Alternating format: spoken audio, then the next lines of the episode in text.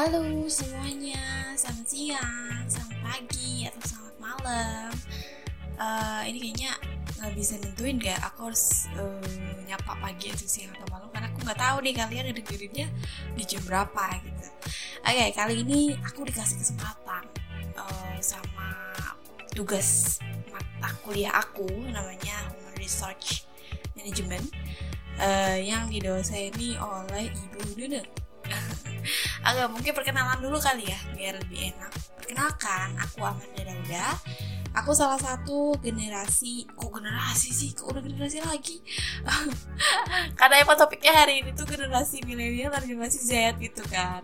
Aku Amanda aku dari mahasiswa Widya Tama kelas A reguler sore.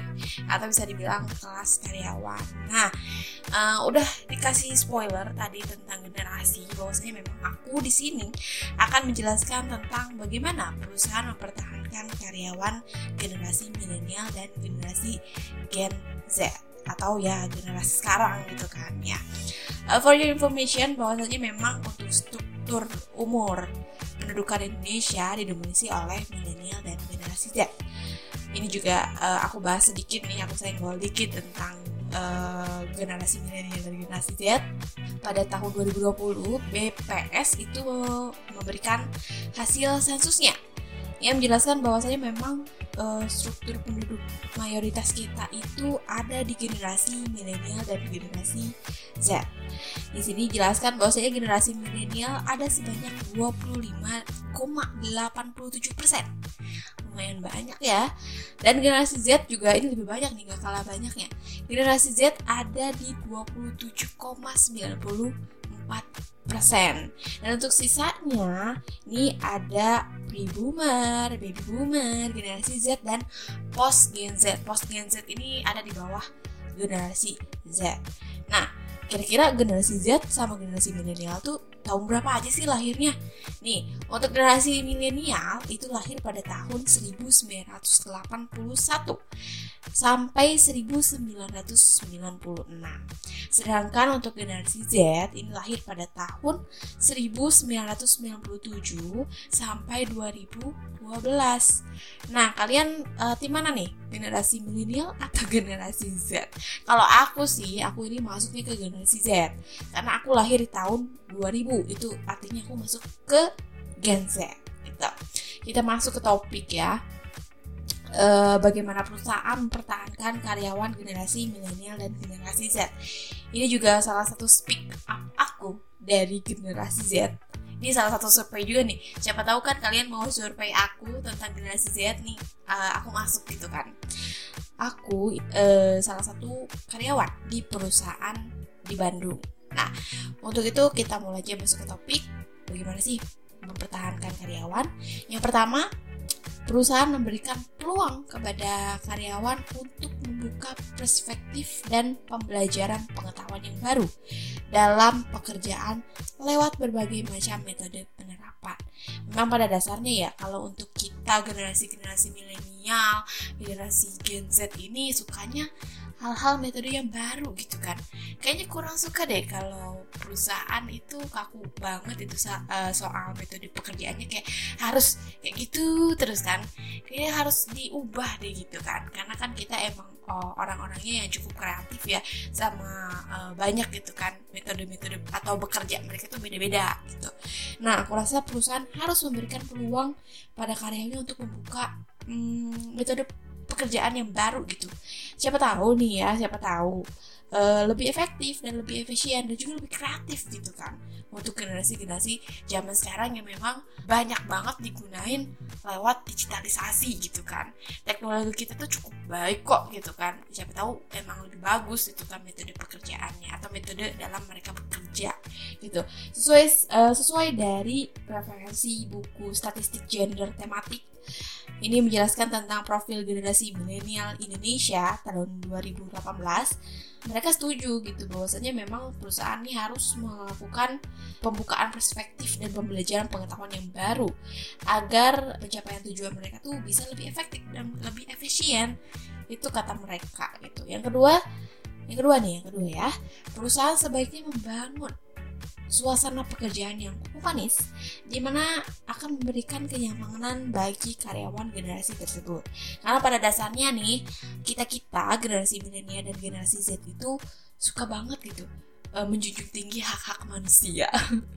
Mungkin kayak uh, hak-hak manusia itu kayak BPJS, tunjangan masa uh, tua, atau mungkin zaman sekarang bisa dibilang tentang work and life balance gitu di mana uh, kerja dan juga urusan pribadi itu balance gitu kan.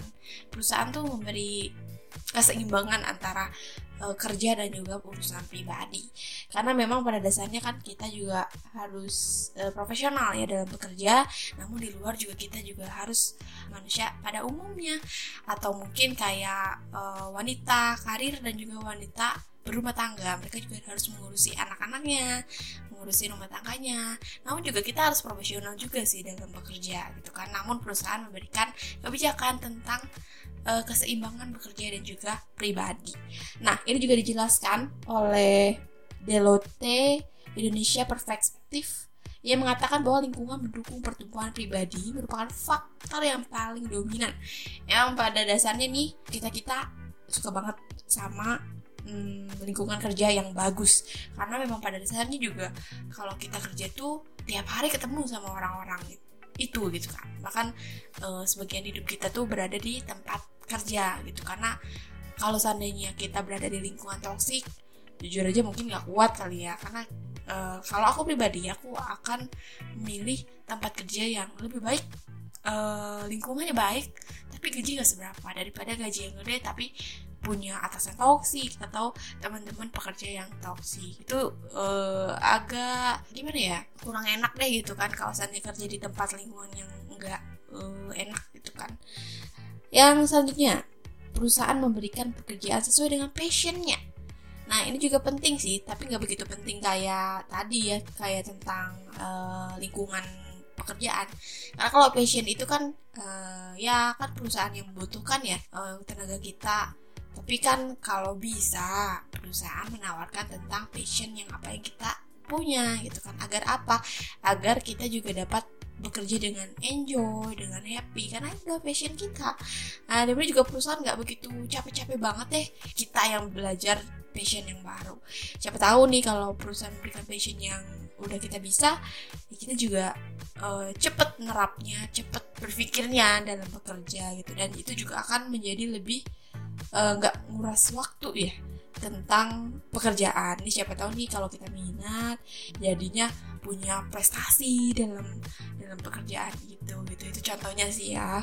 Nah untuk selanjutnya saja perusahaan memberikan apresiasi yang baik kepada karyawan.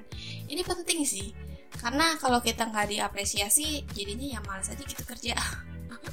Ini jujur ya jujur ya. Kalau aku pribadi nih kalau saja perusahaan nggak ngasih apresiasi atau sebuah reward atas uh, pencapaian kinerja kita yang baik justru nanti kayak mindsetnya kayak gini deh. Ah ngapain deh kerja uh, bagus-bagus toh orang nggak ada apresiasi itu nggak ada reward. Nah kan itu juga jadi bumerang gitu untuk perusahaan. Nantinya malah karyawannya nggak mau kerja secara produktif atau secara kerja keras gitu kan.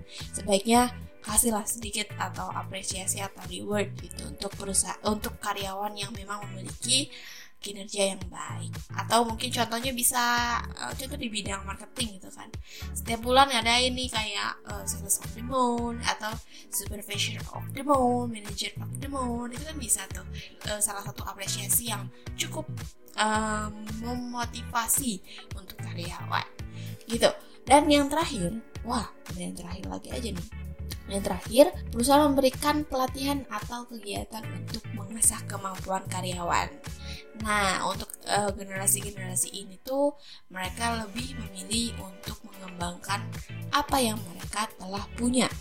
Jadi sebaiknya nih kalau seandainya karyawan ini nggak stuck di situ-situ aja, lebih baik perusahaan memberikan pelatihan gitu kan biar karyawannya juga ma lebih maju gitu kan apalagi nih teknologi tuh nggak nggak nggak apa ya stuck di situ. Teknologi itu terus terusan uh, berjalan terus terusan uh, berkembang terus terusan uh, menginovasi yang baru gitu kan. Nah makanya di situ sebaiknya perusahaan diberikan pelatihan mengenai kinerja yang lebih baik lagi gitu. Itu juga salah satu uh, dukungan atau sebuah loyalitas kepada karyawan dari perusahaan. Nah mungkin segitu aja kali ya dari aku mengenai tentang perusahaan mempertahankan karyawan generasi milenial dan generasi Z.